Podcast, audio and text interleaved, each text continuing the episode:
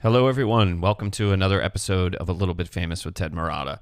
Uh, first, I'd like to welcome new listeners from Bangladesh, from Egypt, from Venezuela, from Iran. Um, it's really exciting and kind of humbling to have people tuning in from all around the world. So, thank you for listening to the show. Uh, my guest this week is Laurie Ann Davis. She is an actor, she's an author, she's an acting teacher, uh, has been on stage and screen. And uh, this is a great opportunity for me to have conversation with someone who is uh, a real pro and, and knows a great deal about acting and how to transmit uh, that information to students. And uh, also for me to indulge in my curiosity about something I love so much, which is movies and great television. So without further ado, here it is, episode 37 with my guest, Laurie Ann Davis.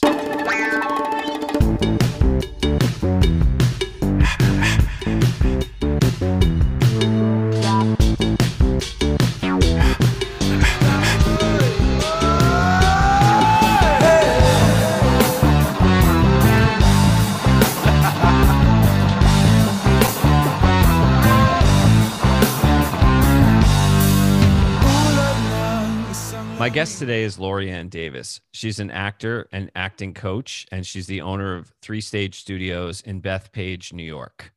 Welcome to the show. It's really nice to get to talk to you again. Thank you for having me. I'm excited and I appreciate it too.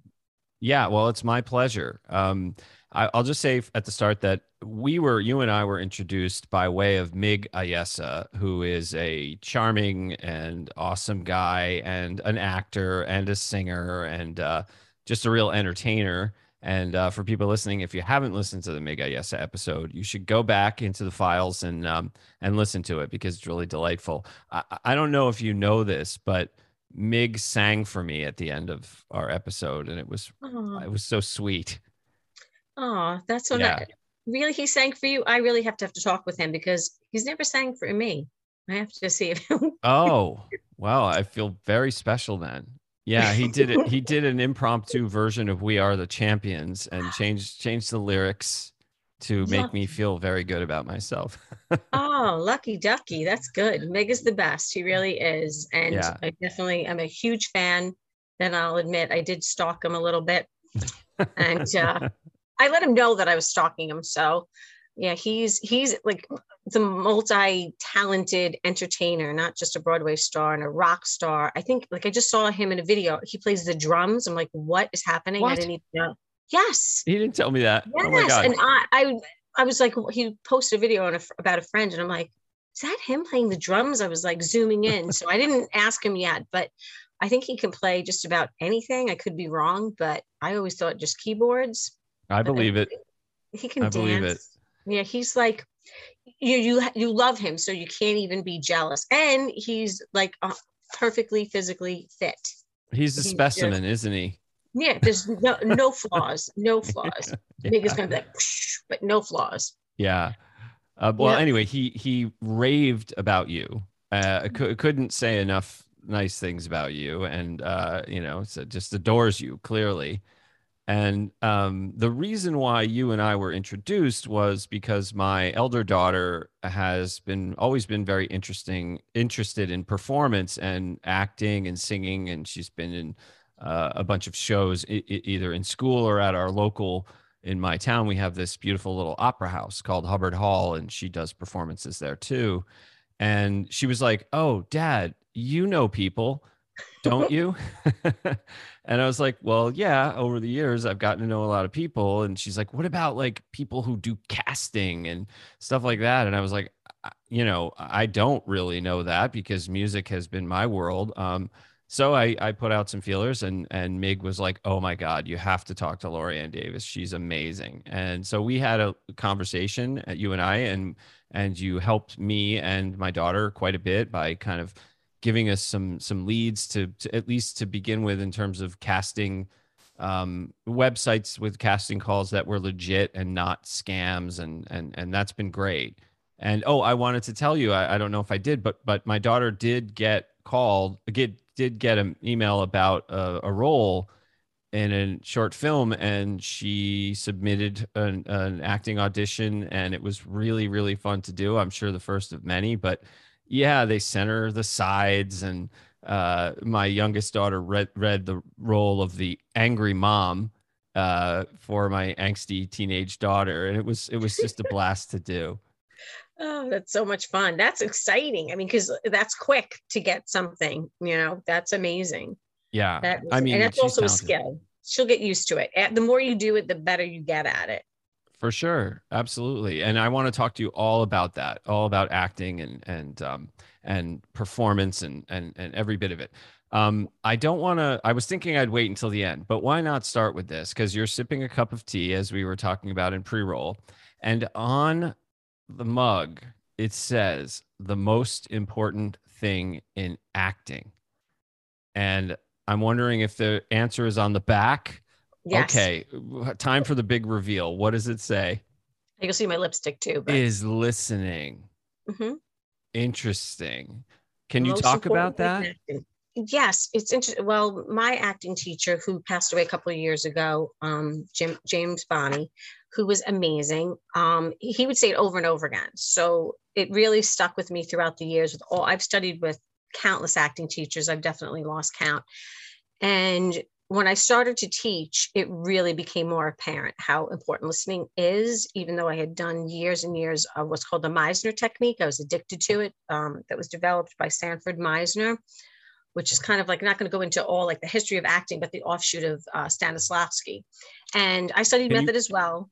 Can you studied, quickly, can you just explain what the, the Meisner technique is? Technique, it's, it's kind of hard to explain like without going into too much detail but um, there's method where and i don't want any method actors to get mad at me but where to me it's more like uh, i don't want to use the word harmful but it's like kind of like my dog died my dog died behind the curtain where you're kind of mustering up this emotion and again i'm mm-hmm. sure people will go at me for this it doesn't last long where meisner is being in the moment working off the other person really really listening not pretending to listen but really listening to someone and i mean you're you're doing like these the podcasts you are listening to people to me as a teacher like with little ones get on your knees like you know get down to their level mm-hmm. look them in the eye and really listen and what sanford meisner taught us what is so important besides listening is repeating just like you do you learn in therapy mm-hmm. you know instead of going i didn't do that or it's not my fault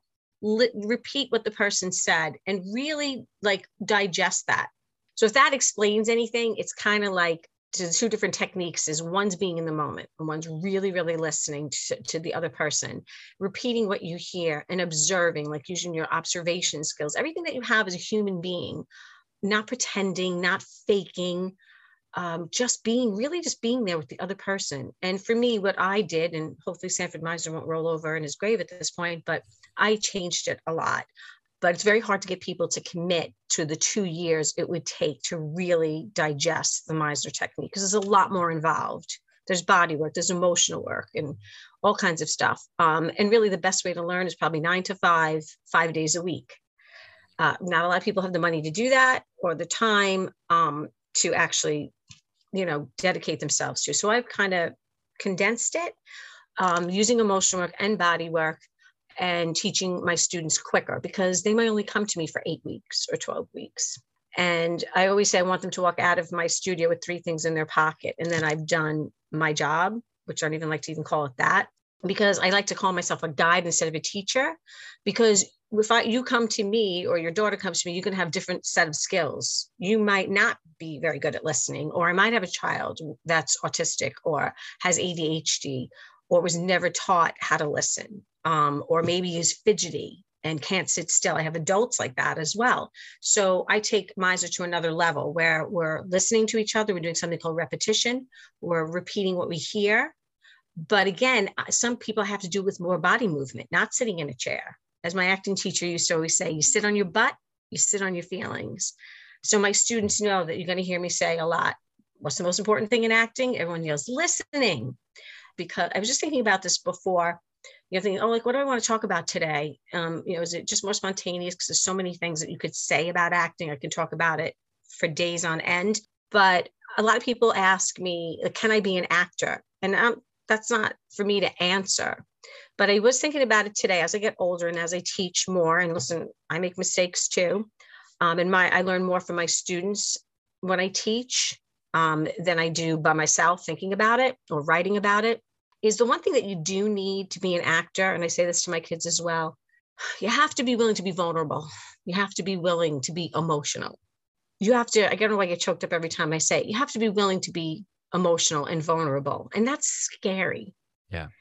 Um, I think it was Rosalind Russell who said this, and I want to misquote, but acting is like standing up in front of a bunch of people naked and spinning around slowly, turning slowly.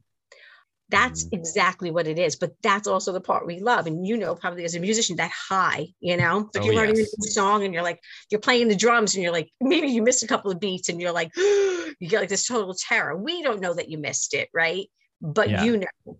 But oh, then and I get- do think everybody else knows every time. like, oh, that drummer sinks. No, but oh, but it's also the high that you get, like that pressure. You're like, oh my God, I have to learn all these new songs and I don't know if I'm gonna be able to do it. But then you say yes, and maybe someone you know, you're close to, your spouse, whatever says, I can't believe you're doing this again. But you know, like, why are you torturing yourself? Because you love it, because mm-hmm. it's who you are and it's ingrained in you. So I think there's a lot of actors out there that didn't get strong technique and didn't have good teachers because so many people think they can teach. And that always, I take it really seriously.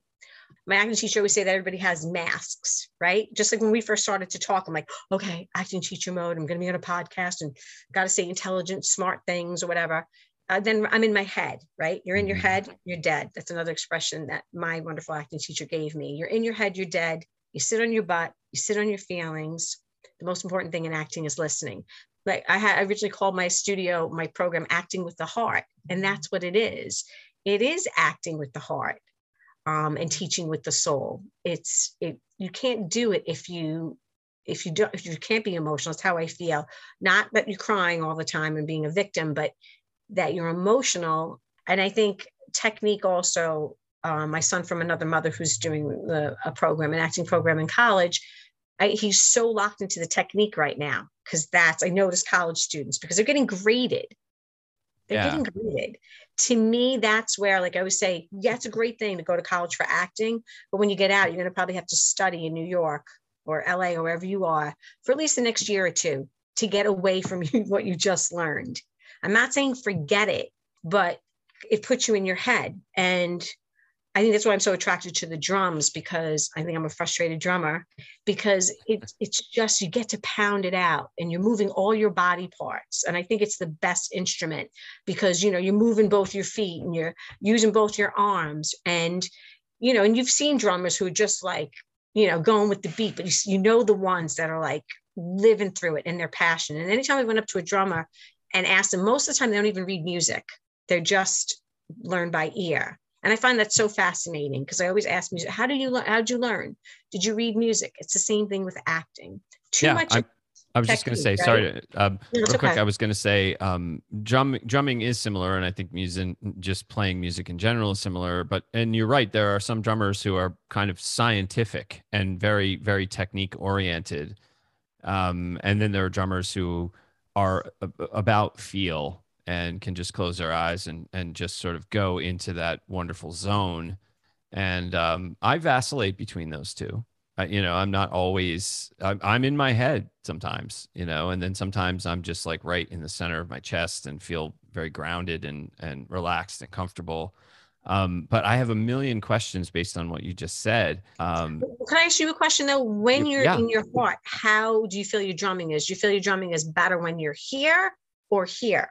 When when it's in my chest, you know, um, or in my soul, it's it's much it's much groovier. It's much more in the pocket, much more just you know, just sort of glued together with the rest of the band. And I'm not really thinking about doing techniquey things. I'm just thinking about being the pulse of of the music. And then sometimes when I get in my head, it's because I want to execute something technical. Hmm. You know, my think, you know, it goes to my brain because I'm like, okay, I'm going to do something either that I haven't r- really done before or it's a very complicated uh, thing to do. And so I'm kind of entirely up here and I can almost feel my center of gravity lifting up off the drum throne and I'm I'm I don't feel as relaxed uh, sometimes. And, and that's, you know, that's when that happens. Well, that's what I'm saying about acting. Technique can get in the way. You know, it's like everybody, you just like if you're learning a new move, right, or, or, a new song, it's like you have to practice it over and over again so that you eventually feel comfortable. And then you can drop down to your heart because you know what you're going to be doing with that, especially, right? We're working with a band and maybe, you know, you're being told they want this, this, and this. And now you have to kind of change it. So, of course, you're going to go up here first. But I think when you are really get the technique down, you can drop down to your heart a little bit better. And sometimes the best way to go is with your heart. Doesn't mean yeah. it's going to be right, but you, at least you had heart and you felt it. And I always say, Did you have a good time? You know, so I always say to my son, Did you have fun? He's like, Oh, that song didn't come out. Well, did you have fun recording it? Yes, then that's the most important thing. If you were miserable, then that's a different thing. Um, and for me, it's like even even that misery or that pain or that depression or that anxiety can be fueled into the work. Like when I took, I wish I could play an instrument well. I so badly wanted to play the guitar. And it's so interesting because I just took one of my son's guitars and I noticed the string broken and I'm getting it restrung because I want to play again. My guitar, somebody, it got stolen. So I miss it. So I was like, whatever, just pick any guitar and just start. The reason why I didn't follow through was for some reason my guitar teacher thought I would make a great jazz guitarist, not because I had skill, because I was a girl. And I was like, okay, found this exciting. But all we did was scales, you know, and exercises. And all I was was just teach me one song. That's all I wanted was teach me one song so I could play it. Yeah. And I could be, look, I can play Lemon Tree, you know, and and then feel good about myself. Then teach me technique. Then teach me another song. So I have three or four songs that I could play at holidays or for myself and sing with it than just the technique. So I gave up. Yeah. I mean, and I can just say real quick like, I don't give drum lessons, although I've been playing for 40 years at this point. Uh, and part of the reason why I don't, although I have been thinking about taking on a few students, is because I can teach technique all day. I can teach them how to do sticking patterns and rudiments and things like that. But there are these more kind of abstract notions like being able to swing, you know, like being able to just really groove certain elements of playing that go way beyond technique. And i'm i know the same goes for acting. And i, I i'm i'm wondering how do you teach those concepts? Like you can you can sort of teach some people about blocking right. and other aspects of acting and stage performance and things like that and other te- technical things to be to be learning. So how do you bring out emotion and laughter and and and, and body language and and how to act with your eyes and and all sorts of things like that. How, how what kind of a process is that for you as someone who's guiding students? It's so hard to explain because like i said sometimes i only have people for eight or six weeks and i what i start with is just being with each other in the room where we just stand in a circle and look at each other which is really hard for people to do um, and to breathe and how just show people or I'm not show I don't like that word either but how to just get into your body. And it's very simple. It's standing with your legs shoulder width apart like you would take yoga and bending your knees slightly rolling up back your shoulders and just breathing and closing your eyes for a moment and then opening them and looking around the room. Not like this because i'll have students like look really quick. Spend time with someone. Now you're looking at someone who's a stranger. Maybe you don't know them. You didn't have a class with them before just look at them. Just start with silence and breathing and looking at each other. And then there's a point where, for me, a lot of uh, Meisner based uh, actors would say, Don't do this. This is what I learned from my acting teacher. I've had famous actors tell me, oh, That's dangerous. I'm like, Okay, why? Um, is I start with emotional work where there's four, for me, there's four uh, emotional preps happy, sad, mad, and scared, right? We like to up it and say happiness, uh, pain and loss, which is a little more intense than sadness. So you want to go up here because you can always go down here. You could always lessen it, but it's very hard to bring it up. So even if it's over the top, the primal emotions and anger, right? Um, instead of mad. Mad, when you say I'm mad, I could be mad because I didn't get the cookie I wanted, you know, but I could be angry because you, you know, you betrayed me. So it's different. And then there's being scared, right? Scared, you could be scared because you saw a spider or scared because you have to go to the dentist, but then there's terror. Someone's chasing you, someone's trying to break into your house, you're going for major surgery, you know? you can't breathe. So then it ups it, right? There's, there's different levels, but there are four preps because people go, what about jealous? Well, when you're jealous, how do you feel when you're jealous, right? When I feel jealous, I feel sad. Some people feel mad, like, you know, whatever. I, I see an ex boyfriend with someone new, right? And I'm jealous. Some people get ra- enraged and they want to take revenge. Me, I'm sad you know so everyone's different same with things with guilty i say to my kids you're guilty you you did something you weren't supposed to do how do you feel when you feel guilty right so they fall somewhere under under that category so that's where i if that makes any sense that's where i start yes getting into your body breathing and then we just i'll say another thing that i say is make a sound for how you feel and a lot of times i have a group of maybe anywhere from six to 15 people they go oh i'm like what oh, I'm like, no, how do you make a sound for how you feel? So some people are like, ah, and they're just like, yes. Well, and then you ask, then you go around the circle and ask how everybody's day was, right? And some people it just warrants a ah, but for the mo- most part, it's a ah, you know, or maybe you had a great day, you just got a job promotion. So make a sound for how you feel. Whoa! Um, one time I remember we did it and we had I had a full class and I still haven't replaced it. I had a clock on my wall in my studio and um, my landlord, who's next door, I told him not to bother me today, but he was like, You guys are so loud. I don't know if I should call the police. I don't know. Sometimes I'm thinking, God forbid someone's murdering her. Like, I wouldn't know because my people go, What are they doing over there? Oh, they're doing something called emo- right, emotional yeah. work. And so one day he made me mad. He kept bringing it up. I'm like, You knew I was coming in here. I told you what I do. Don't squash me. It's another thing. Don't make me da- go down because I have to be, and my students have to be in the beginning work very big and very large. So long story short, I said, let's take down this building because it's a brick building, a big old building, right? I said, let's shake it down. And they did. And the clock fell off the wall. Thank goodness between two of my students and smashed. Nobody got hurt. But I always, they, they looked at me and we all started laughing. I said, yes, this is where I needed you to be. And then they'll get confused sometimes and they'll scream through a monologue. And sometimes you have to. And then you find the place, you find where you have to go. It's the same thing with using the fourth wall when you do a monologue. And my students say, well, who am I talking to? That's where your imagination comes in the beginning work. So we do, we go on journeys, we go on imagine, imagination journeys where we lay on the mat and we'll go through all of those emotions and go on different journeys because my journey is going to be different than yours. You might react to something like, oh, Laurie, calm down. That's not that bad, right? We're, we're in different places and now we have to play husband and wife, which is great because now we have a conflict to work off of. But each person has their own journey.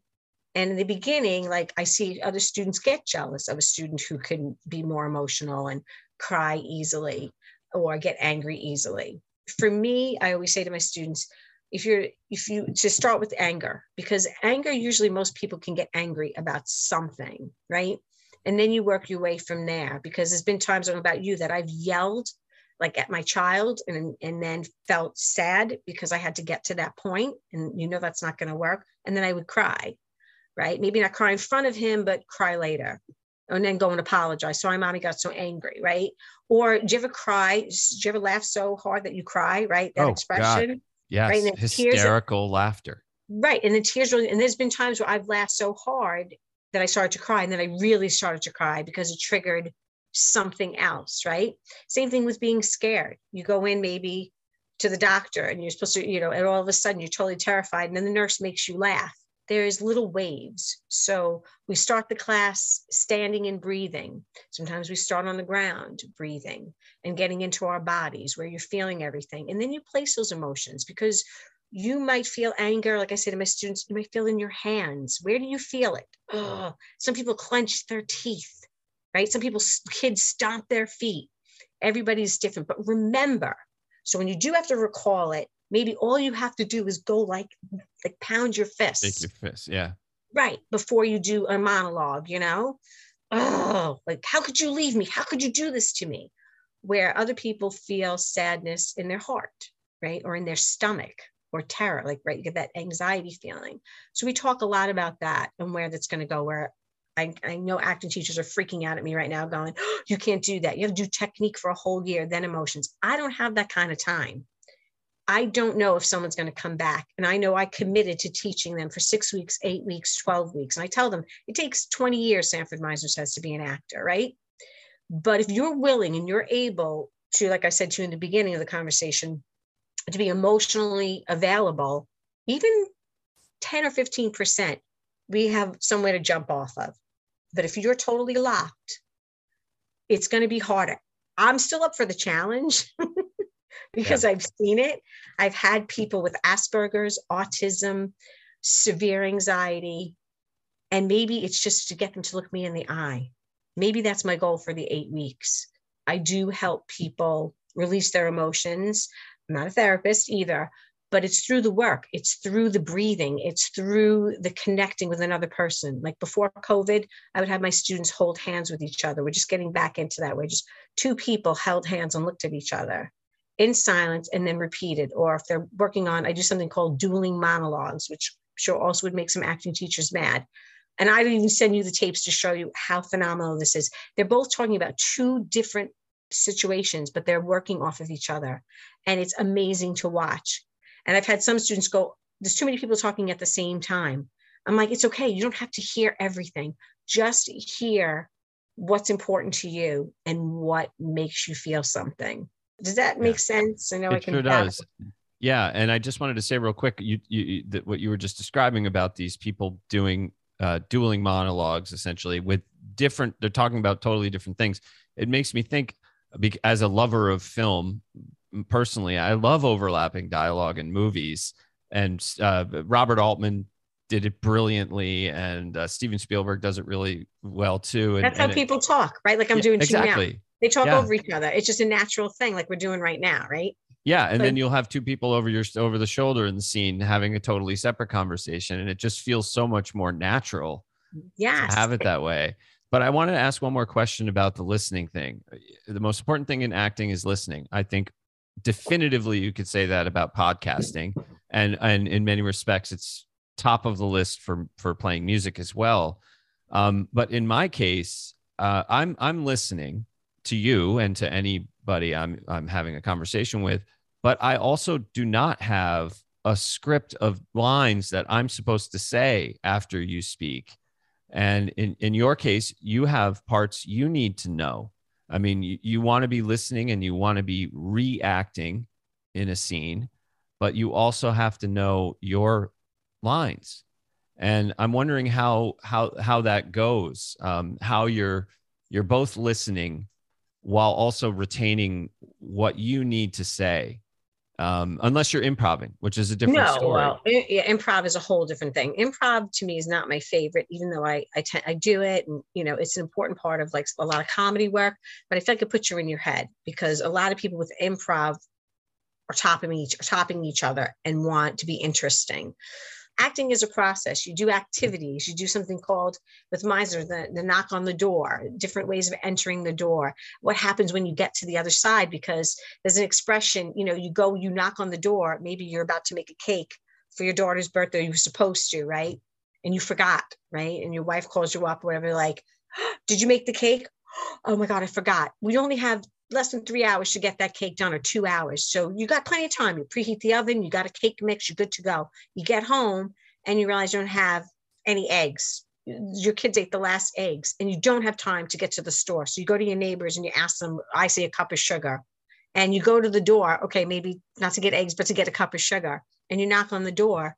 And when you open the door, your neighbor is hysterical crying or, or maybe bleeding you're going to go, oh my God, are you okay? Is it, no, I just, I, I just cut myself with a kitchen knife. I think I need stitches and, and, and, and my husband's not home. So you're going to tend to that person. You're going to call 911. You might wrap their hand and get them to the hospital, even though you have to make this cake for your daughter that she's expecting. Some people keep going for the sugar. Person's dying on the floor and they're like, I need a cup of sugar.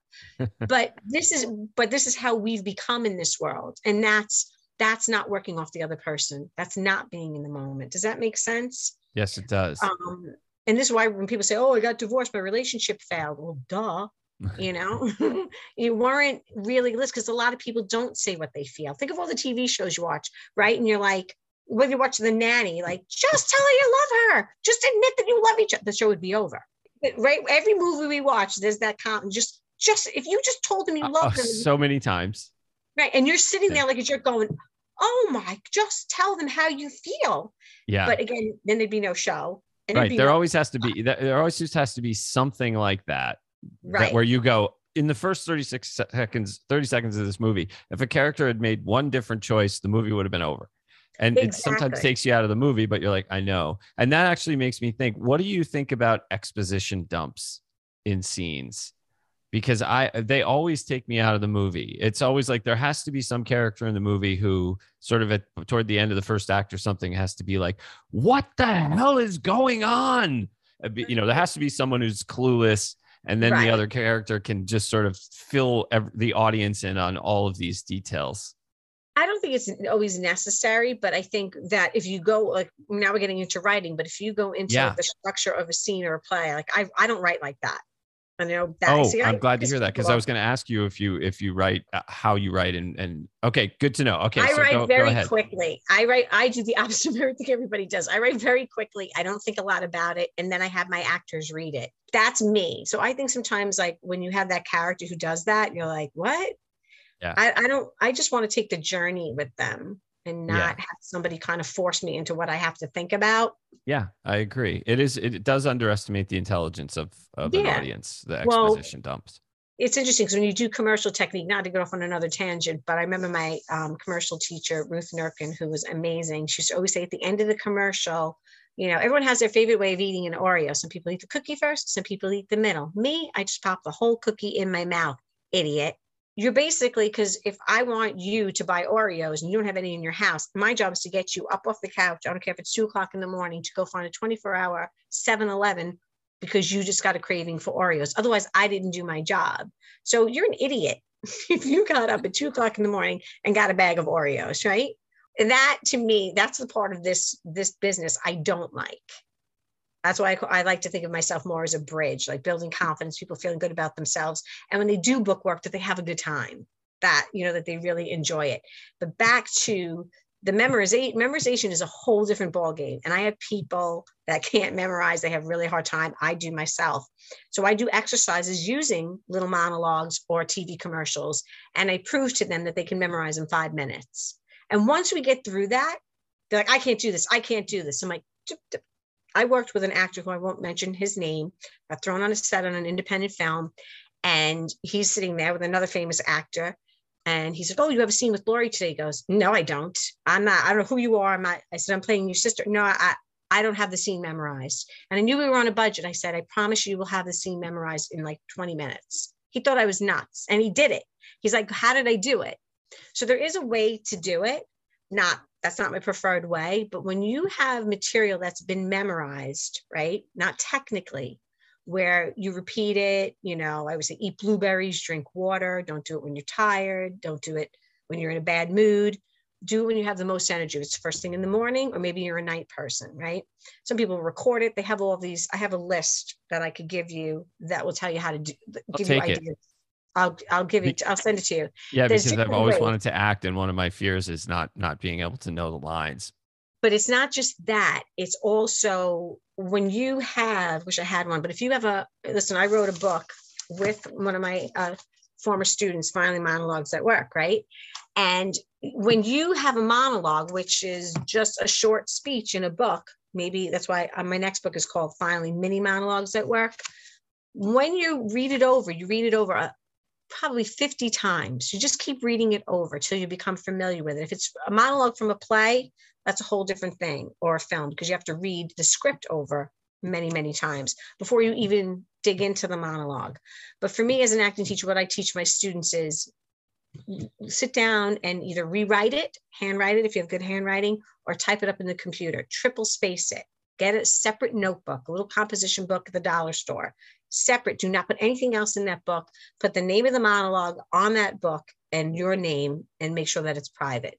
You grab a dictionary, which I still like the paper ones, or Google. Go through that piece, grab a highlighter. Highlighter and pencil are two most important things for an actor, must always have them in your bag, no matter where you go. Take the highlighter and highlight or circle with a pencil what words stand out to you? Is it love? Is it hate? Is it cake? Is it Is it uh, door? Is it mother? Is it father?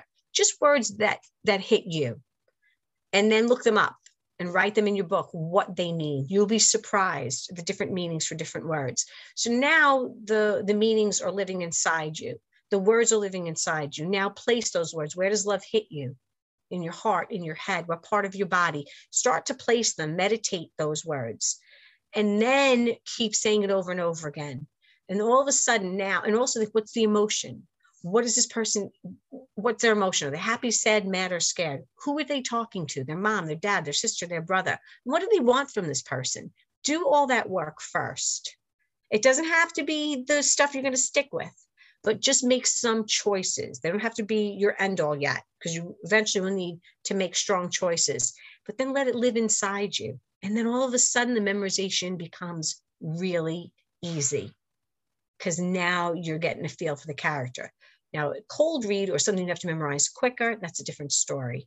You better get up, grab a line, do some jumping jacks, sort out some cards, brush your hair, wash a dish, whatever it is, you take that mm-hmm. one line. Everyone has their favorite way of eating an Oreo. Then do some jumping jacks. Everyone has their favorite way of eating an Oreo until, and then walk around vacuum. Because a lot of people will sit, then they get up and they hold the Oreo and they're like, uh oh, uh, what's my line? Right. Yeah. Or they'll say the wrong lines and they won't get booked because they're making up their own things. It's, it's, a, it's a technique that you learn. But what I always want to teach is first dig into it what do those words mean to you? Like I say to my kids, we talk about the Oreo first, or the product, or the corn, or whatever it is we're doing. How do you feel about an Oreo? How does an Oreo make you feel? And I have them sniff it and they lick it. they laugh. They're like, take tiny, tiny bites. How does it feel in your mouth? They're like, and I love my little Sophie. She goes, it makes me feel, it feels like happiness. It feels like, and that, I'm going to book that child because to me, I did casting and I did management. And you would always get your little golden actor when you ask them those questions, whether as a kid or an adult, right? How do you feel? It feels like happy. That's my kid. I don't care if she can act. I know that she's got that emotion. And that little, then the Broadway child who's been like programmed to be the son will come out, you know, yeah, that yeah. little robot, um, which is not normal. Again, be yourself.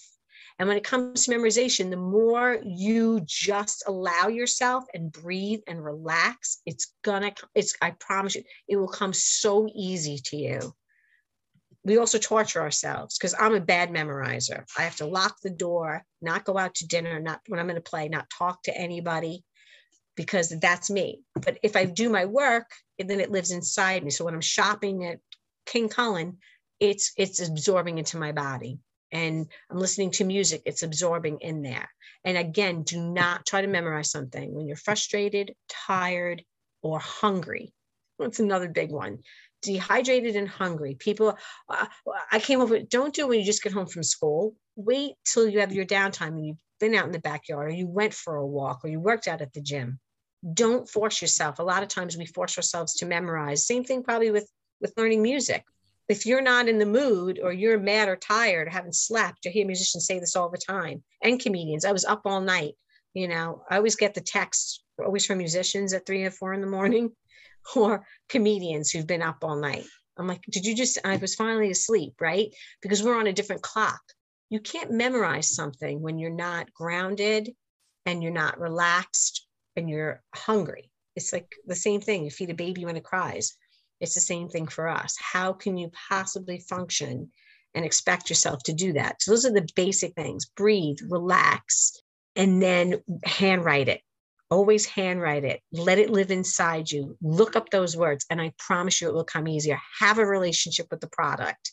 Have a relationship with the song. I, I hear so- singers or dancers. They're dancing to a song. They don't know what the song's about. When I work with dancers, I say, okay, let's start with the song, retype it up, write down the words. Here's the lyrics. Now break it up down as a monologue. And then I ask my dancers, how do you feel? What do you think this song's about? I had one a bunch of girls one year. This dance is beautiful, but no emotion.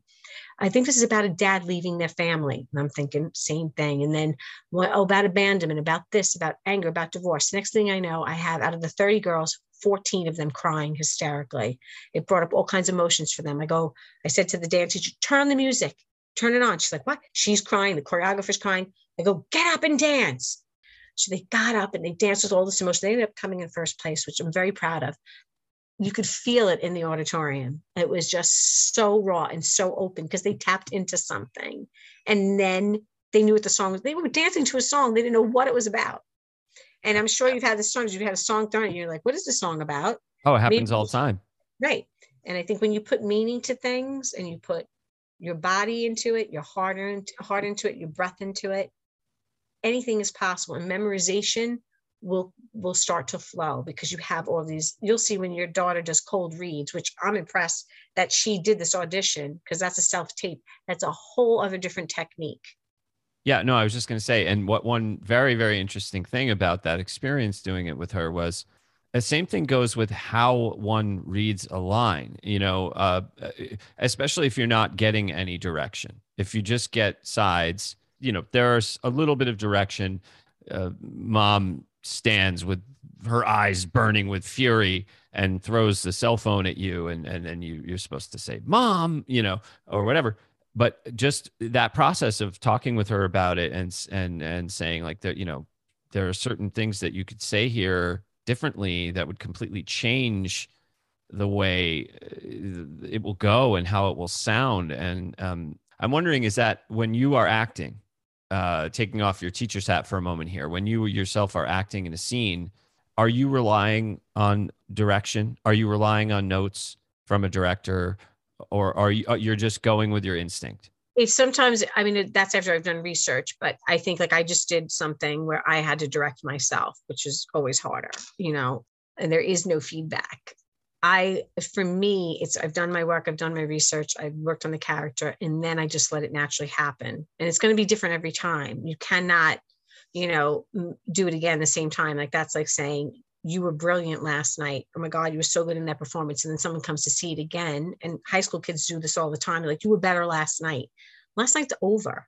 That moment's over. So yeah, you're basically you've done the work, you know the character, but now you're working off the other person if you're in the scene with someone else. And like I was recently did a workshop and the character forgot his prop.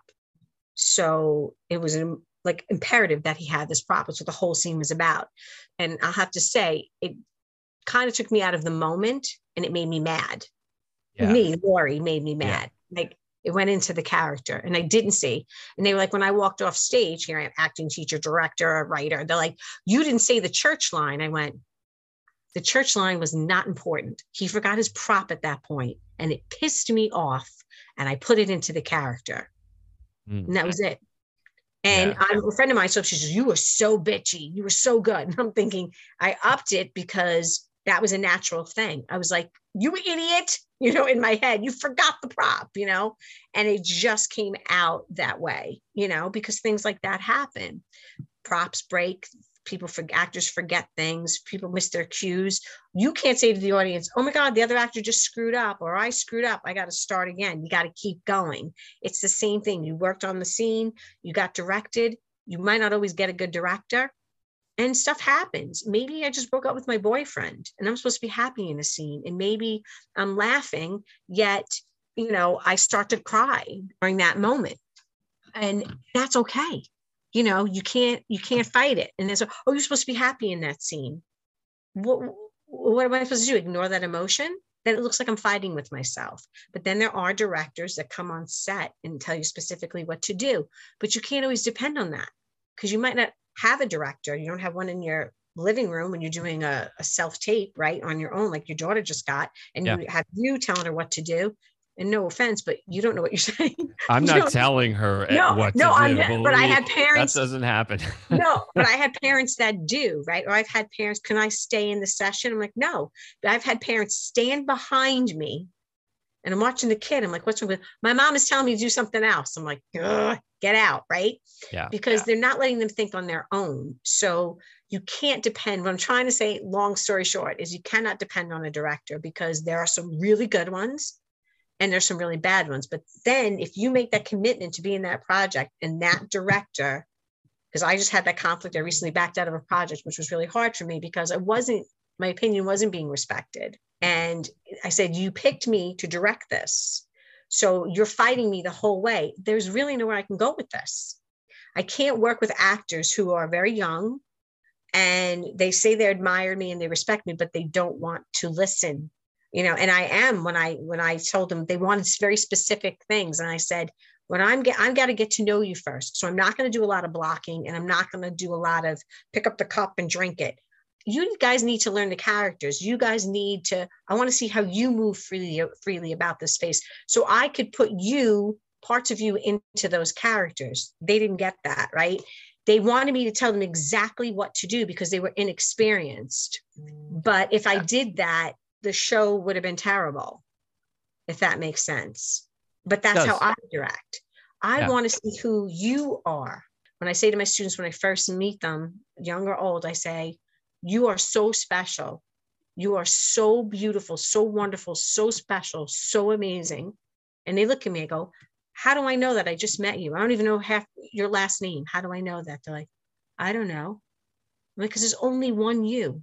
There's only one you. And that's what you're going to bring to acting, not you know, I love Sally Fields, and some people have told me I maybe look a little bit like her. I'm not Sally Field. I love Joanne Woodward. I actually auditioned part to play the young version of her. I bow down to her, but I am not her. I am me.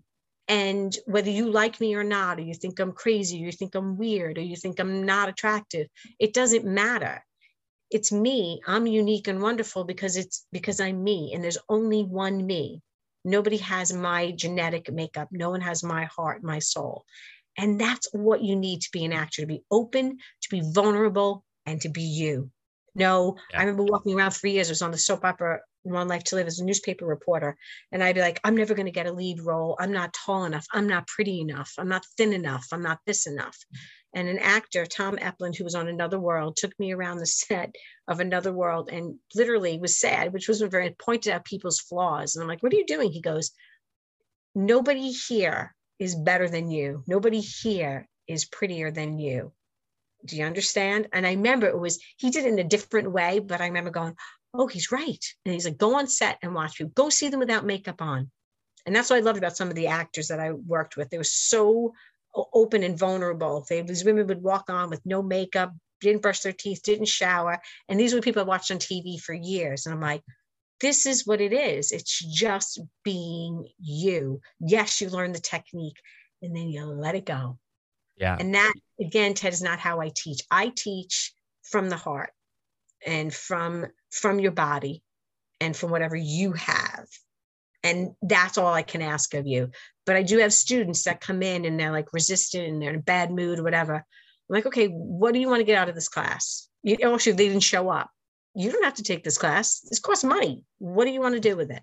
Right. Make you that know, uh, decision yeah you know and and what you were just saying about having this actor show you around the the the set of another world and everything you were saying about you are you and it makes me think of an interview i saw with tom hanks where someone the person asked him like what's the most important thing that you've learned along the way as an actor? And he said something to the effect of that I'm Tom Hanks and this is how I look and if you put me in a baseball hat I'm Tom Hanks with a baseball hat and you know that that level of acceptance about who he was um, was was actually very insightful for me to hear and uh, and and then another thing I wanted to ask is about backstory because I also recently saw an interview with Matthew McConaughey where he was talking about how he got the part in his first film, which was Dazed and Confused. Just a great movie written by Richard Linklater, uh, who I, I who is just a great writer in my opinion. Um, and and McConaughey was just like, well, I you know, story, story, story. I got I got asked to do the part. I went down. I was about to do my first scene, and he had sort of invented this whole backstory about his character, which was based very much on his older brother. You know, standing outside the high school with one foot against the, the brick, smoking a cigarette, you know, and that just whole all right, all right, all right kind of persona became Matthew McConaughey's character. And so I was wondering, do you do you create backstories for your characters or are you sometimes given a backstory? Well it depends if you sometimes you get like like i was saying some writers that give you like like that's like that give you tons of background and there's some that don't. You read a script and you're like okay what do i do? There's no stage directions or barely any and there is and this happens a lot when you when you get like an audition.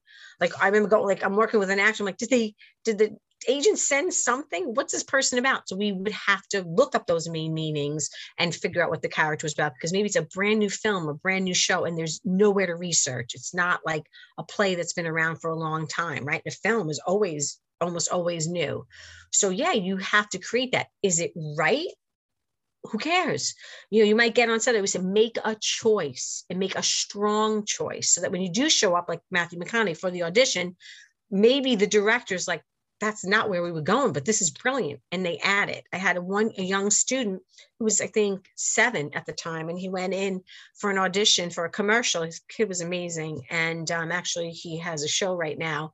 And he said he was little, and they asked him. I want to tell the story wrong, but they asked him how a cell phone talks. What would a cell phone say? And he told them what he thought a cell phone would say. And I think it was the Coen brothers. And they actually used what this little boy said and put it into the commercial. I have to find it on YouTube. I have to ask his mom. And he ended up becoming a producer, I think at seven or eight years old, because they used what he said. And that was the perfect example of making a choice. Mm-hmm. You know, um, I was so proud of him and impressed, you know, that he would go in and, and, and was able to do this. So yeah, he came up with the backstory right off the bat when they asked him. But there's some people like if you're going in for something, you have to make choices. You have to know what your character's about, what and, and, everything. And then the director hopefully will ask you, like, where did you come up with that? Or they might go, you know what, Laurie, that's a wrong. We love what you did, but that was not where we're going. We really need this. And you have to be able to do that, to change that. You can't argue with the director and go, well, I see the character like this. Like Matthew McConaughey, I think I've heard that story before he lucked out because they, yeah. they that was a great backstory and it worked for the character. And some directors will let you do that. And some will be like, mm, this is where we're going with the character. We don't want any improv, which I think is sad. We don't want anything. I want to see what actors bring to the table. But knowing who you're talking to, what you want, and how you're going to get it, and where that character came from, the more backstory you have that works for me, the better my work's going to be because I know where I'm going with it. You have to, otherwise you're going to be all over the place. But I appreciate things like that. Like like Tom Hanks says to me, I'm like, I'm not impressed when an actor loses a lot of weight or gains a lot of weight. When someone puts a prosthetic on, or a, you know, like like one of the characters I played in the play was pregnant. I couldn't go get pregnant for the part. Nobody would ask a woman, oh, method, oh, right? You're going to be nine months pregnant during this entire film, which we're going to be filming for three months what are you saying?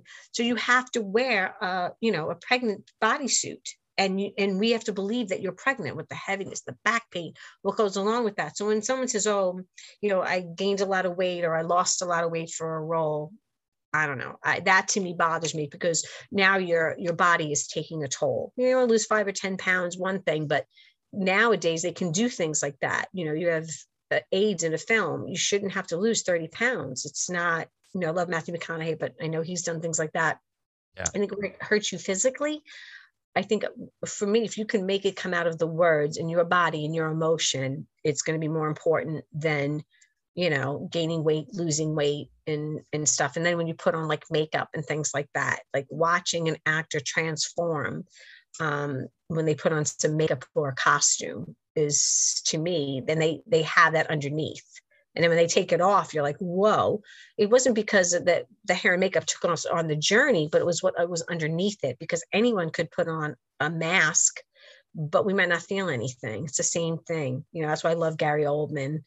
Um, oh, yeah. I was fascinated by him just some of the changes where I know Daniel Day Lewis, uh, you know, tortures his soul. He was one of my clients when I worked in public relations. Some actors do torture themselves, where others just they do the backstory, like you said. They've worked with closely with the director. There's a process, and then when they put on the you know the blue the contacts or whatever you get engaged but it wasn't because of the blue contacts it was because what was underneath the hair and the makeup and the costumes. Yes, it does change your behaviors, the shoes, the clothes. If you're doing a period piece, I remember, you know, having to wear a corset, you, you know, and you can't breathe. You're like, it does change your acting. You're like, well, God, I hope I make it through and I don't die, you know? But I'm glad, it, glad it, you brought that up because it actually makes me. Uh, uh, there was a question I wanted to ask you, which is, if you get a script, you like it, you you you audition, you get the part. This is you're this is still just like you in your living room or whatever. Uh, and then eventually, when you show up on set, what I was going to ask is, how does costume design and set deck affect you as your character and your performance? Is that is that is that yeah. an important moment when you arrive on a set and they fit you for your for your clothes? Well, usually if it's a major role, I mean, you you go for wardrobe fittings and costumes and there's yeah. a whole process and then you know you a lot of people like have a say like i love watching those documentaries like even with Sex in the City, there was Sarah Jessica Parker. Like she went, she got to see all the old costumes, and they let her make choices for her character because she knows no one knows her character better than her. Where you might not always have that opportunity. Some people have a say, but yeah, it does change. I just recently in this little production that I was working on, that I played um, an 80 year old grandmother. You know, and I got I got a kick and I did my own hair and makeup, you know. I got a kick. I was just looking at the pictures again this morning. I'm like, wow like a friend of mine came to see the show and she was sitting in the hallway and i we you know it was a, a, workshop so of course people would see me walking through and i walked up to her and said hello to her and she looked at me she's like oh my god you know she didn't know it was me and it was not an attractive character but i i couldn't stop looking at myself in the mirror because i was like look at this this is like really cool and it did change once i had the dress on and the shoes on it put me right into it and i was kind of relieved when i was able to wash off my makeup and go, oh, thank God. I look so, I actually appreciated myself more because I'm like, shoo, I look much better than I thought I did. So yeah. it is, it is a fun journey. If you get that opportunity, like I worked on a, a, a scary, a horror film, we would want to say that. And everybody else got to do makeup but me. And I was mm. jealous. I was jealous because they were like, Are you crazy? Like they had to wear like weird eyes or like, you know, they had to stick the straws up their nose with the prosthetics and literally change their face. But I thought, how cool is that? Right. So yeah. yeah, I I look forward. That's why one of the things about aging as an actor, because you don't care. Then after was like, yeah, I want to do that. Like I, I, I said to one filmmaker, I'm like, he was doing the zombie series. I'm like, I want to be a zombie. I want to eat someone. He's like, kind of shocked to hear that from me. I'm like, please, please. He's like, I would rather have you more in a lead or something else. I go, no, I want to be a zombie that eats somebody. And he's like, okay. Because I thought that would be fun, like to try something. Like my son just is working on a, a film right now and he sends me a picture of his teeth and I'm like freaking out. I'm like, do you know what they put in your mouth? And he, you know, he's a good looking kid and he's got nice teeth and it was like rotten teeth. And I can't like I couldn't stop looking at the picture because it was so realistic that and he loved it. He thought this was really cool. So it changed. He said it changed how he felt about the character once they did that.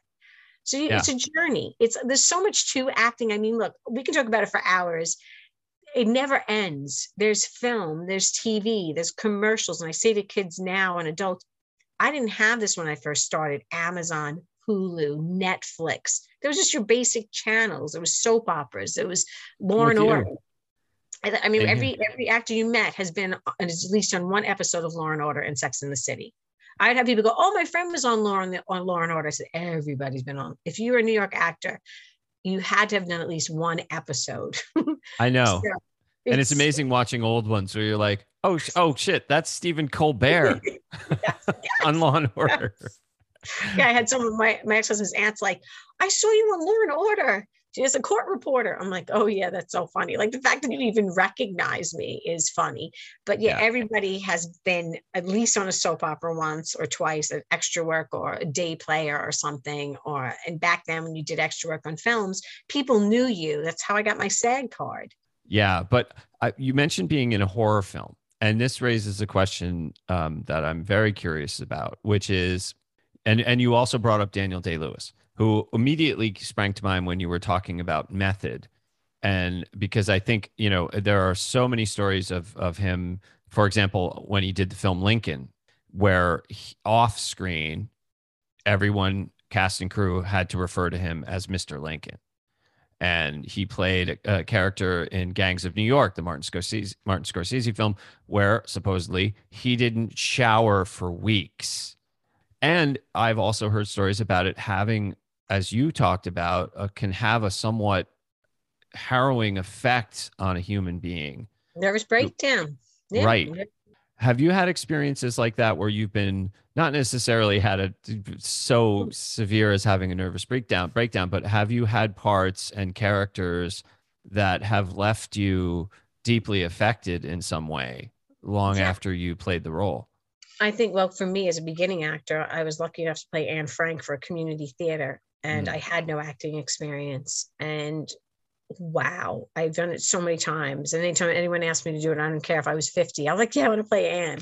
Yeah, that was, I did, because I was also a beginning actor, I was immersed in um, research. I found someone who actually knew a lot about the Holocaust. He was a historian over right here on Long Island. And I spent hours with him on the floor in the library and him giving me books and, you know, like listening to, to everything. Because I eventually ended up playing a real life character, 13 year old Nazi. So it was the opposite of Anne Frank. So those two characters really lived with me. With Anne, though, um, I didn't have any experience. And I think that's when I was really thought method. You know, Paul Newman's my hero. So that was what I was looking up and I got immersed in the character. I didn't eat. I felt nauseous all the time. I was dizzy. I was tired. I was anxious. I was angry. I took her with me wherever I went to the point of when I first, when I took my first professional acting class in the city, when I met my acting teacher, my mentor, he was like, What have you been doing? I go, Why? He goes, How old are you? I was like, why? He goes, You're acting like a child. You're jumping around and your voice is childlike. And it's, what have you been doing? I said, Well, I played Anne Frank and then I played Tillie and Gamma Rays, two 13 year olds. He's like, Stop. He's like, We've got to start all over with you. And I didn't understand what he was saying because I thought the same thing. Like, you have to immerse yourself in the character. And I remember when I got a job in public relations when I first got out of college, um, Daniel Day Lewis was so exciting to know that he was a client. And I don't want to like spread rumors or anything because I don't really have detail. But yeah, he was doing my left foot and he did not look good when I saw him. Yeah. And was like, oh my God, you know, like that's really not a healthy way of working. But yeah, you'll meet actors that do have breakdowns. And for me, that was a big life lesson. The same thing with Tillie and Gamma Rays was an abused child. And I took them with me wherever I went wherever I went. And then there was a point where you go through technique, and that's why Meisner was more attractive to me because it's a healthier way of learning. You know that, um, yeah, you have your private time before you're about to go on stage, but you should be able to tap into your character when needed. Like this, if you get really good technique, it lives on the surface of your skin. Like people say, "How do you cry so easily?" Because it's right there. But I don't walk around in my car going, you know what I mean? Like that's just unhealthy to me it's the opposite. Use it to be healthier and stronger. But yes there are actors that and I, again that's not how i teach and that's not what I, I tell my students not to do because you end up living in misery. You're not abraham lincoln no offense. That's kind of like a narcissistic way of thinking about acting because for people to walk around like i wouldn't want people to go hey anne frank that would creep me out. You know what i'm saying? Like yeah no, to yeah. me, that's unhealthy because I am not Anne Frank. I'm an I'm an actor who's embodying her, who's slipping into her, slipping into her skin, but I'm still me. I'm Laurie as Anne Frank. And every person who I've seen it on Broadway, thought, hey, I did a pretty good job. And I've seen so many different versions of it, right? Very popular, like Abraham Lincoln. You've seen so many actors play him and each one brought something different to it right? We're always like what was just the tammy faye? I just watched it you know with jessica chastain who just won an oscar. You know the way she she that's the way she embodied that character. And i actually sympathize some people wouldn't you know and there'd be some actors who would play the same character that you'd be like oh i hate her. But oh wait a second. I kind of feel sorry for her. Every actor brings something different and you you're you like i just said before you can't erase you can put on all the makeup and all the hair but you're still you. So to have someone refer to me as the character and not be able to go in and out i'm more interested in the actor who could tap into it like that. And so like hey to- hey let's have a donut let's have some coffee to oh gotta go i gotta be on set. And 15 minutes later you're like oh how did she do that? You know because i did yeah. my work i did my research and I was able to jump into it, then torture my soul and expect everyone else to join in on that. I don't know. It'd be kind of weird Yeah. You know, I, Yeah. I understand actors, like I tell them, like when I'm in a play, like don't talk to me like, you know, before call, like half hour before. I'm not going to be talking to you about, you know, what you bought on Amazon. I show up on set early. If you have any questions for me, and then I have my time where, and I've, I've done my warm up at home. I've done everything I need to do at home, and then I let it go, and then I bring it back, and then I let it go. So Yeah. it says 15 minutes to call. I'm in the corner somewhere, you know. But I know some of my actors take it. I'm like, no, we can't. You're going too far. I got to bring you back a little bit, you know. And I do Mhm. have actors like that but everyone's different but that's a that's what you learn as a process. I mean that's what he chose as an actor. But i think he only does one film a year because of that or one film every few years because that's got to be emotionally again i don't want to quote anything about daniel but you know a lot you hear a lot about actors that do that that literally take like torture their souls to the point where they can only do one film every three or four years. Like when was the last thing you saw? You know what i mean? Where some actors like they're like yeah. what? Right. that it should be a healthy thing is what i'm trying to say. Acting is a healthy thing. It's my expression that i made up years ago is acting is a way in not a way out. Because i think sometimes you use it as an excuse when we hear like an actor's on drugs or in rehab. That has nothing to do with acting. That has to do with what your general makeup and what you didn't resolve in your life you know and it but that's the things you don't want to take on the journey. Yeah, and you I mean you hear that story so much about about comedians. yeah Um same kind of thing, you know, some somehow tortured. Robin Williams would be an example, but there there are many more. But you know, I I've, I have a couple questions that I just want to get out right now um, as we kind of get to the end here.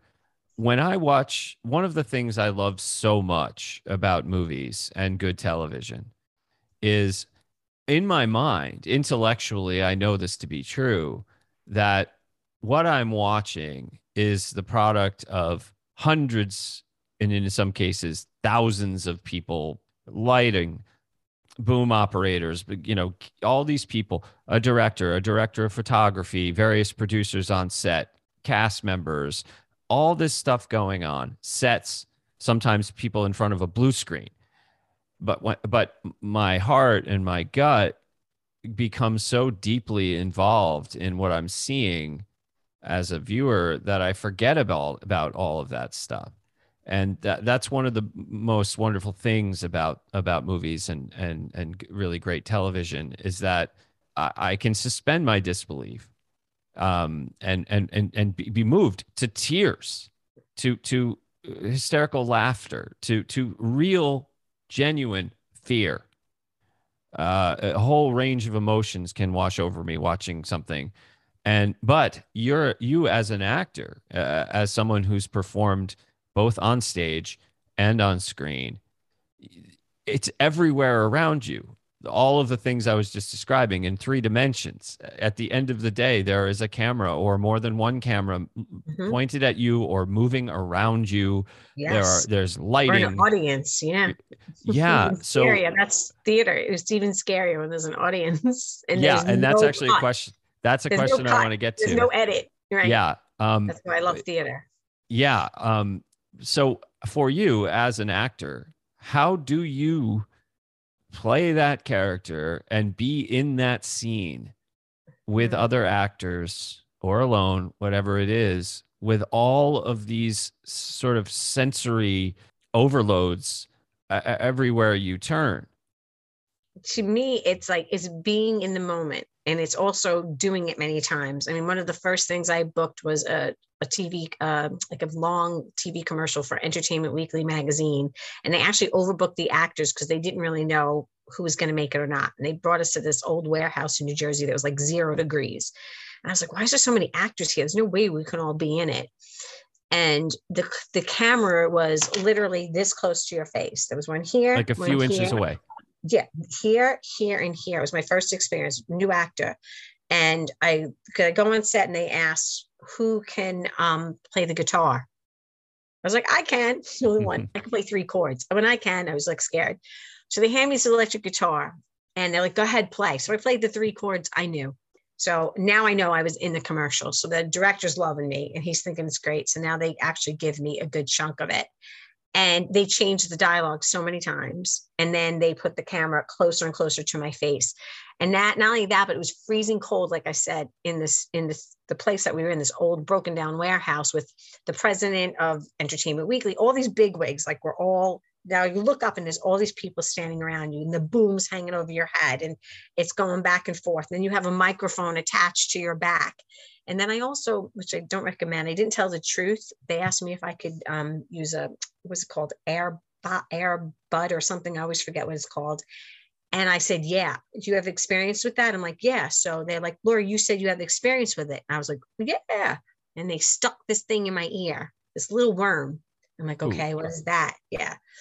So now there's people talking to me in my ear, telling me what to do. And I have to suck on an ice cube because now there's frost coming out of my mouth.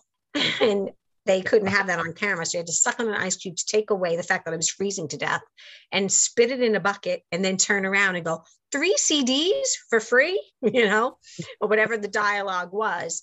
And then they're like, okay, Laurie, the camera's still rolling um, we're going to play a song in your ear and we want you to respond to it. I was like, so now everyone's talking to me from different directions. And then all of a sudden I hear changes to face the strain. And I automatically got emotional because I love David Bowie and it came yeah. on. And I love the moment in the commercial because I look down like I'm about to cry and I sing the song. And it made it in the commercial. And I would say, I sang with David Bowie, you know? yeah. But it was a lesson to be learned. Like I was glad I got thrown into it. But from that moment on, and then of course I studied, went to on more on camera classes, be in the moment. And I till this day walk into an audition. Well, now now everything's online, and I name my camera. I call my camera Freddie. It's my own secret. Freddie's like my buddy. He's the person I tell everything to. He knows everything about me. And when I walk in, as I'm saying, "Hi, nice to meet you," and I'm shaking your hand, I'm going, hey freddie how you doing like i'm looking at the camera going there he is he's waiting for me and he's going to support me that's how i work i make it very personal and all of a sudden just because you have to do this in theater that's why theater is so important to do this first because you're in front of a live audience and you can't hear someone you know uh, unwrapping you know, and I see actors that do this, like Patti LuPone yells and stops. I don't believe in that. Keep going. You, sh- if you're hearing this, you're not in the moment. The building could be on fire, and I probably won't know it. Yeah. The whole, I'll just keep acting, and I think that's what it is. It teaches that focus, and when you're that focused and that grounded, you don't see all of this.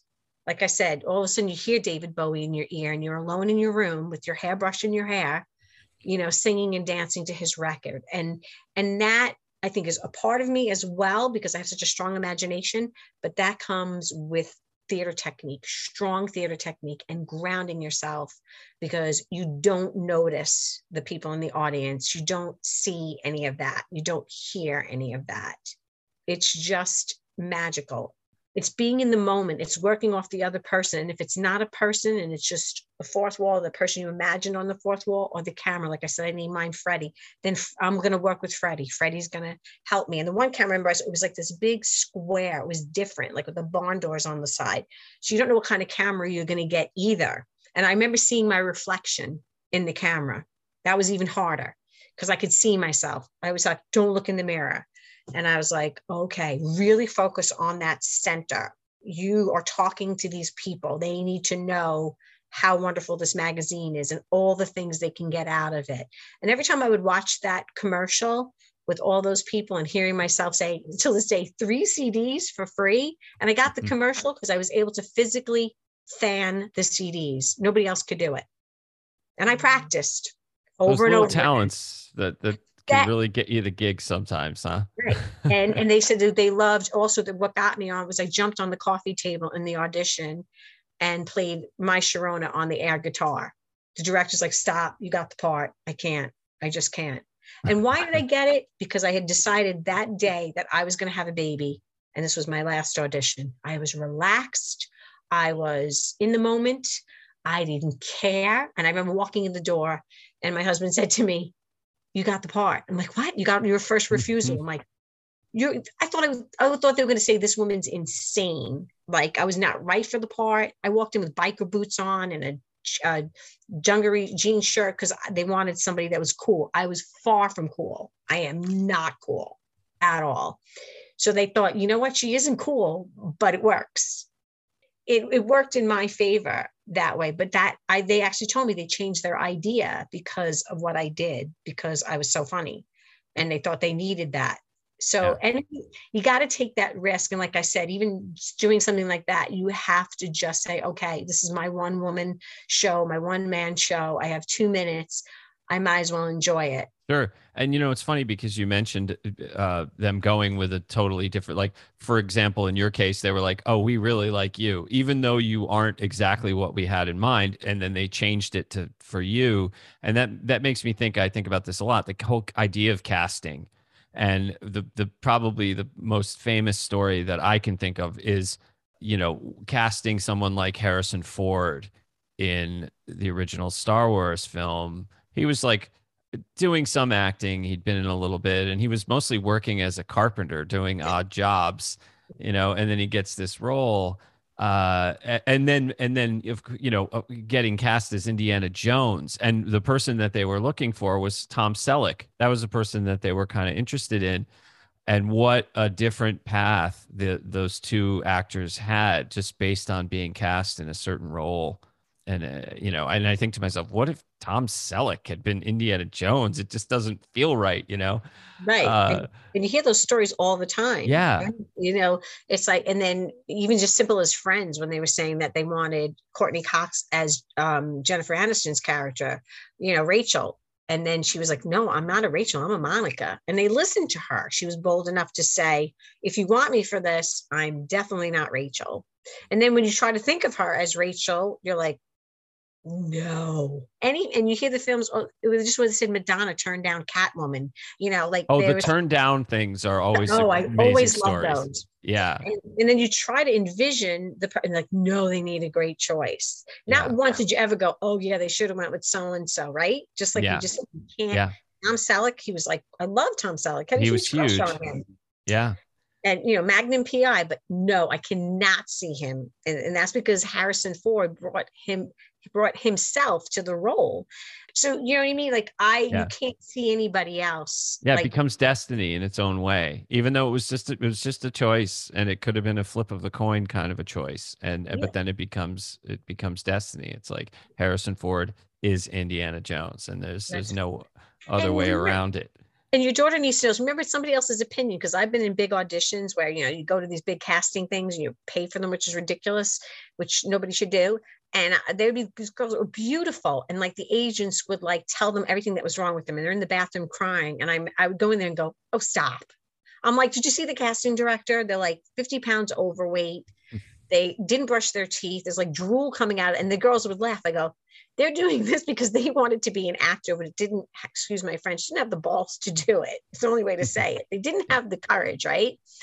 They're like, oh, Laurie, you know, uh, you look too, you got too skinny. You look like you have cancer. You need to grow your hair. You need to do this. Because I took a chance. It was Winona Ryder, Demi Moore was in. So I had the short haircut, a little bit of blonde. I did look like a little boy. But you know what I mean? I was like, whatever. I took a ch- I took a risk. I tried a mm-hmm. new look. I got a new photographer. I waited six months to be photographed by this person.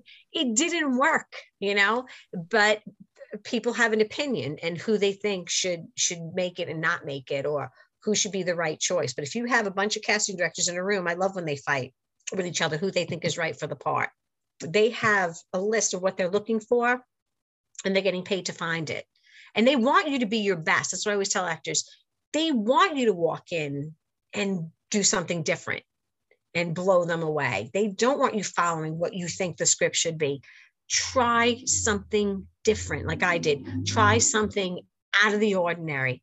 And sometimes you'll get a freaking part because you're the one that shows up all the time. I'm always first on set. I'm on set before crew. I've had cast say to me, I had this one guy say to me, you know you're in a really bad neighborhood, Laurie. Stop coming here at 6 a.m. when you don't have to be here till 8 because I was afraid of getting lost. He's like, this is dangerous. I would go to breakfast with the crews half the time because I was always the first person there. Things happen, you know, but you just I mean, I had a miscarriage. And then I remember one of the actors asked me, How many, how long, how far along are you? What is it, three months, two days, and two hours? And everyone looked at him. And I mean, I had to go on after that and I was so in so much pain. And when I watched the episode, you never would have known. I was like, okay, yeah. use it, use that moment. So things do happen, calamities, things get broken, uh, people get fired, like any other job. But if you really love what you do, you might take a break, but you will find a way to continue. You know, those days like, how am I going to pay the bills? But you know, it's wonderful and amazing and fantastic. And for me, what acting is, not just as an actor, it it's got me through some of the worst times of my life, literally. And I think it's helped me survive through some really bad things, um, even surgeries. You know, when my son was born, having a cesarean, and my doctor peeks behind the curtains, whatever you do and keep doing it, because I was bleeding out and I was doing my work. And I was, and the first thing my acting teacher called me, I go, Oh, I go, Jim, I almost died. And I tell him, I did all the work that you taught me. And, and, and I think it kept me alive. And he goes, he goes, wow, what a horrible story, but think how good it will be for your acting. and when he was yeah. passing away, he was had cancer and he called me on the phone a lot, giving me like mini acting sessions. Even as he was laying in the hospital, he's like, listen to me. He goes, I'm dying. I said, You're not dying. He said, Yes, I am. And I need you to do something for me. Don't stop doing what you do. And, and people might not like it, and people might refuse what you have to offer. Don't stop because I've taught so many people, and the one I think about every day is you because you get it. You get the work please don't stop. And that stays with me as his picture and his notes are at the front of my door every time I walk in and every time I leave, because there are times, with just something that happened to me recently, you want to give up. But you have to stick to what you believe and what you feel and look back at the progress and how it works. Because if you if you're doing it really, really, really doing it and really being in the moment and really listening and really working off the other person, magic will happen. But there's going to be so many people that will resist you that don't want to go on that journey. And I say to my students that those are not your people. You'll be lucky if you meet, I say to my son, two or three, you are the luckiest person in the world. If you meet one, you're super blessed. Any more than that, oh my God, you're the luckiest person because not everybody gets it. And we're creatives. And you can never put a creative person, musician, actor, writer in a little box. We are many different things at many different times. And that's what makes this so wonderful. And and people ask me, what do you like better, being a teacher, acting teacher, being an actor? I'm like, there's no way to choose. I'm an actor first. And because I'm an actor, first I'm a human being, but because I'm an actor, all of that spawns off into this wonderful things writing a children's book or writing a monologue book or writing a song or a play and meeting wonderful people like you or mm-hmm. Mig you know those are the things that you go oh okay this was worth it. This was worth it. Beautifully said. And i i just want to tell you that this has been fascinating just talking with you. Fascinating and turns out emotional. And I what can I say? I'm I'm I'm really really happy to have had this opportunity to talk with you. I'm sorry for your loss. Thank you. And, and it's, okay. James Bonney, best acting James teacher. Bonney. Not a lot of not a lot of people like Jim because he was tough and he was strong and he was stuck to what he believed. But I always remembered Sam Shepard as I was going down the hallway at, at Theater Row Studios, and he said, "Are you the people that yell and scream all the time? I said, Yep, that's us. He's mm. like, We can hear you all over the building. I said, Then we're doing it right. Yeah. He just looked at me and I'm thinking, Here I'm meeting one of my idols, someone I admire. And I love yeah. when people said that we used to shake the building. And that's God rest his soul, that he was supposed to teach with me, but didn't make it to that point. But he never gave up in what he believed and I am going to carry that torch because yeah. it does work. It really mm-hmm. does work. And I don't care if I'm teaching one person or I'm teaching 20. I always say I have my my one door is yellow because it makes you smile and happy and the next door is blue it makes you calm so i said you got you walked through the door and i'm grateful that you took a risk and came in here and met me and decided to do the work whether it's for an hour or it's for a year, two years, or six weeks or whatever. You took a risk. And I appreciate that because I do believe I have something to offer and teach. And no, no matter what people say, I'm not ever giving up. Good for Keep you. Going. Yeah. Keep going.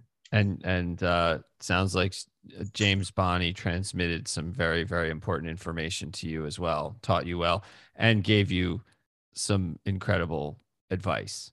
Absolutely. And, and I agree with him, and I I agree with with what you're saying too. So really, thank you again so much. I've I've really loved talking with you.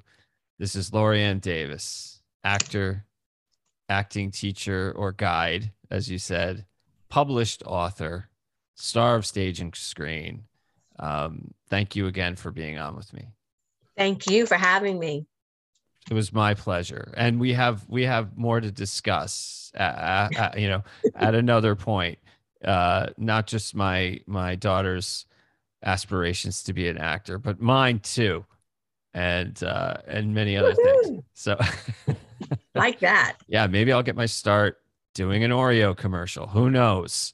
Um, you never know. It's never always know. beginning. Yeah. Yeah. All right. Well, thank you again. Thank you. I'll talk you. to you soon. Bye. Okay, ciao. This episode was produced and edited by yours truly. Thank you to my guest, Laurie Ann Davis. She's awesome. I hope you enjoyed this episode, and I'll see you next week.